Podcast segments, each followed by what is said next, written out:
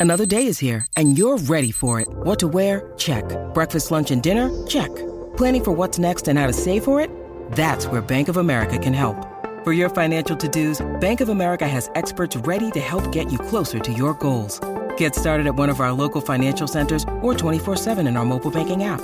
Find a location near you at bankofamerica.com slash talk to us. What would you like the power to do? Mobile banking requires downloading the app and is only available for select devices. Message and data rates may apply. Bank of America and a member FDIC. When you need mealtime inspiration, it's worth shopping Kroger, where you'll find over 30,000 mouthwatering choices that excite your inner foodie. And no matter what tasty choice you make, you'll enjoy our everyday low prices, plus extra ways to save, like digital coupons worth over $600 each week. You can also save up to $1 off per gallon at the pump with fuel points. More savings and more inspiring flavors make shopping Kroger worth it every time. Kroger, fresh for everyone. Fuel restrictions apply. In this world, there are more stories than pictures on Pinterest. Some are shabby chic, some are quilts, some are like, you know that's photoshopped. But they're all worth the snide envy. So open your Etsy store wide and listen. Welcome to Brushtown Stories, episode 27 from the Diary of Bernard Glouch. They call it paradise. From the Diary of Bernard Glouch, World Traveler. Hawaii is a strange place. It's a far flung outpost of America, but little of it felt like the land I'd left so long ago. We'd docked in Honolulu a few weeks past. In that time, we'd met with a smuggler named Fancy Dan Fancy, who was part Cheyenne, part Osage, and all scoundrel.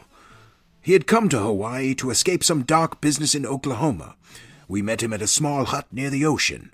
He was cutting raw fish and eating various pieces. He said it was a delicacy. I had come to the island of Oahu with Chapman Heath, my comrade in exploration, to finally end our great quest to find the Ark of the Expulsion. The Ark was said to contain the first defecation of Adam after the fall, and thus this fecal matter would contain the seeds of the fruit of knowledge. With these seeds, we could replant and regrow the tree of knowledge and learn the secrets of the world. Also, I was looking for proof of pre American dentite culture, but it was mostly about the Ark at the moment. We had learned that the Ark was taken to China centuries ago, and we'd assumed we'd need to travel to mainland China to retrieve it. But it seemed the feces of Adam was no longer in that celestial kingdom. Originally, the Ark had been moved to the Summer Palace in Peking, along with other treasures during the Qing dynasty. But the palace was overrun and looted by the British Army during the Second Opium War. A soldier sold the Ark to a Portuguese merchant in Macau. Later, this merchant lost the Ark in a game of poker to a young American named Pittsburgh Moxon. Moxon was an adventurer who claimed islands in the Pacific for the U.S. under the Guano Islands Act.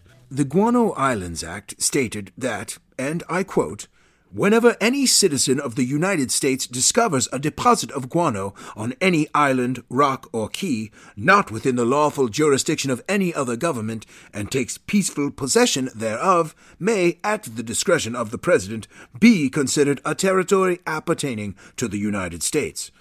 Guano, of course, being seabird or bat dung, and a source of saltpeter used in gunpowder, and also a good fertilizer. The U.S. used this act to claim a small collection of islands around the world. Captain Markson was a man of odd tastes, which explains why he'd want possession of the fecal box, though he didn't know its true purpose. Rather, he thought it was an ancient type of pillow, and didn't realize it contained a treasure within. The cause of this mix up regarding its purpose is tied to a false historical book published in 1903 called Pillows Throughout History, which said that wooden pillows were common and that true men of grit would use them. This caused a small fad of new wooden pillows being sold en masse until it was discovered that the author of the fraudulent book was none other than the famed Michigan lumber baron Wellington R. Burt, who published the tome to sell more lumber. This wasn't even the most unusual timber selling gambit perpetrated by Burt, who, when he died, was famous for the spite clause in his will that said his estate wouldn't be paid out until all his children and grandchildren were dead. In any event, Captain Pittsburgh Moxon had taken the Ark of the Expulsion to Fitzburg Island, a small rocky atoll he discovered, named, and claimed for the U.S. in a remote patch of the Pacific. It was said that he decided to stay there, drinking the blood of gulls and yelling at whales. Apparently, he believed that after the Civil War, many high level Confederates created a fake whale that was also some sort of underwater ship and used it to escape and practice the devil's work of slavery beneath the sea away from judging eyes. He hoped to find this false whale and bring them to justice. Apparently, his father was a slave, and his confidence in this casuistic Confederate cetacean conspiracy had possibly driven him mad. At least, this was the yarn being spun to us by that smuggler Fancy Dan Fancy, who, I remind you, was also wolfing down chunks of raw fish guts. He then said that Moxon hadn't been seen in several years and might be dead. Great, I said. We've come to this tropical paradise for nothing. Not nothing, Fancy Dan Fancy replied before slurping up a swim bladder which dangled from his lip. I know the way to Fitzburg Island, for you see I helped Moxon cart the bird bush while off the island. He smiled. His crooked teeth were half capped with gold. Fine, then, I said. Let's go. But like most things involved in our quest, there was a problem. Fancy Dan Fancy's boat was in hock. He needed eight hundred dollars to get it back. This was money we did not have. There would be no budging on the price, as Fancy Dan Fancy had been in arrears several times previously, and his creditors would not take an IOU of any kind. Heath and I left dejected and unsure of our next move. I was furious. I demanded Heath pay for my return to Taiwan. He roared back that we were this close to the end, and I wanted to slink back into obscurity. I told him not to urinate in my mouth and call it pineapple juice, which was vulgar, but also justified. We didn't speak for several days. I spent my time with some Navy men who worked at the nearby base in Pearl Harbor. War, it seemed, was possible again in Europe. I told them about the ruminations I had heard in Japanese controlled Taiwan. With the worldwide depression, it seemed the world was howling in pain. Perhaps we'd learned nothing from the recent ended contest. If anything, it seemed the thirst for blood was as real as ever. Maybe if we could retrieve the Ark of the Expulsion, the Tree of Knowledge could bring peace. Maybe this quest was greater than any single one of our lives. Looking to get out of the ads and back to the story? Fable and Folly Plus is a new way to support the creators you love. The podcast you're listening to right now and more than 60 others can be heard ad-free for as little as $4 a month by visiting fableandfolly.com slash plus. And now, Fall of the House of Sunshine is offering episode commentary to Fable and Folly Plus supporters, still entirely ad-free. Fable and Folly Plus. Sign up today at fableandfolly.com slash plus. He'd sent me a message that I should meet him at the Puka Puka Lounge in a seedy part of Waikiki. We drank out of coconuts, which was an interesting novelty, though the liquid inside was a bitter collection of fermented fruits. Several native people were dressed in grass clothing, which the proprietor said was traditional attire, but he was from Topeka, so I'm not sure how he knew this. I asked one of the servers about the grass clothing, but she just looked at me before saying a nervous, Aloha, and then scurried away.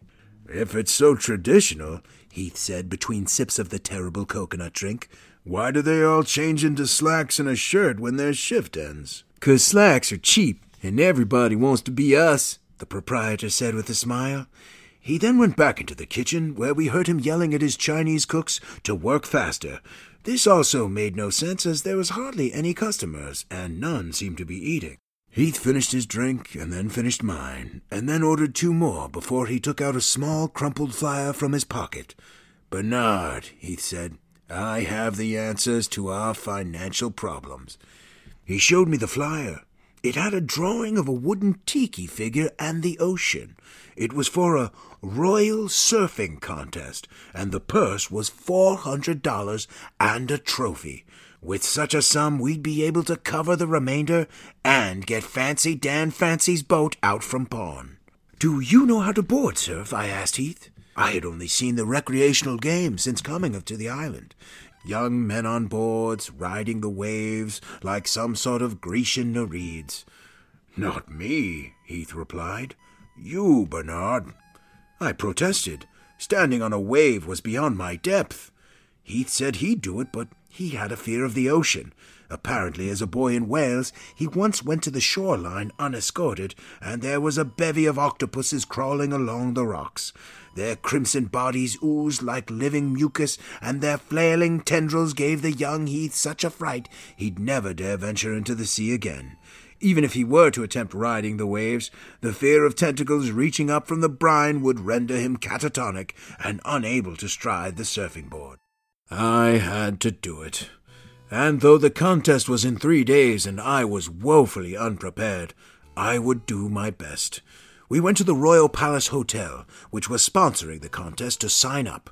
While signing the entry form, we were laughed at by practically everyone in the establishment, and this was before I told them I never partook in the sport previously. They mentioned that the famed Duke Kahanamoku was an entrant, and apart from being an Olympic athlete, he had basically created the modern sport of surfboarding. He was a shoe-in guaranteed winner. But what they didn't know was I had gumption and the fate of the world on my side. I prayed to the Eartooth as Heath and I trained. I began by balancing on a plank of wood. I had moderate success in this on dry land, less so on damp land, and even less on sand. But I kept at it. Later on in the afternoon, I tried swimming in the ocean. I had not realized the waves were so strong, and was almost carried out to sea a few times. Having no surfing board of our own, or money to purchase one, we found an old door in a pile of refuse, and I used that. Merely dragging it into the water was difficult enough, but by the second day of training I was able to finally climb onto the door while in the surf. Granted, I was then stuck on the door, and we needed the help of a local boy and his dinghy to tow me back to shore. But the contest was the next day, and that was as much training as I could muster.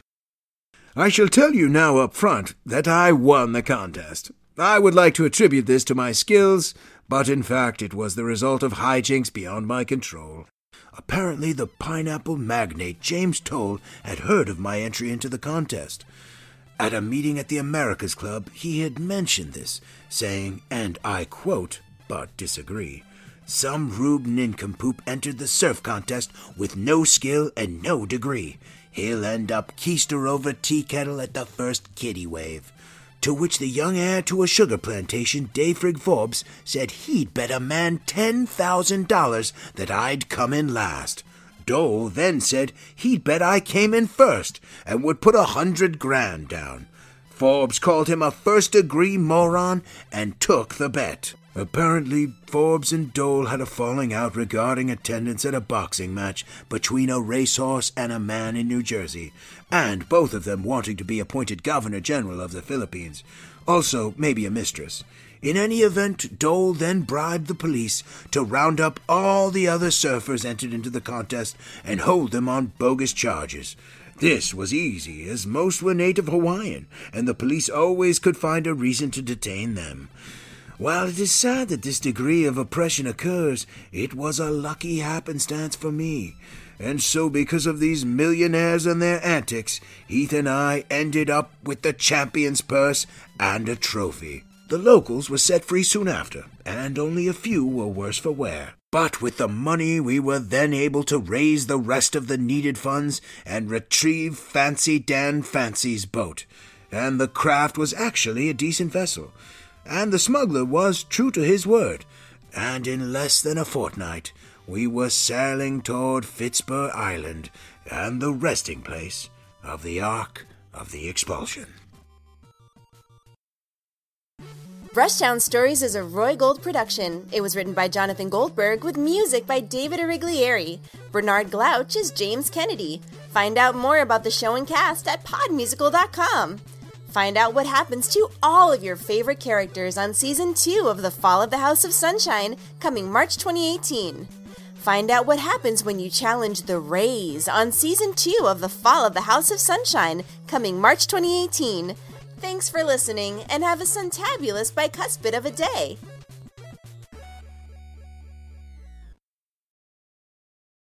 The Fable and Folly Network, where fiction producers flourish.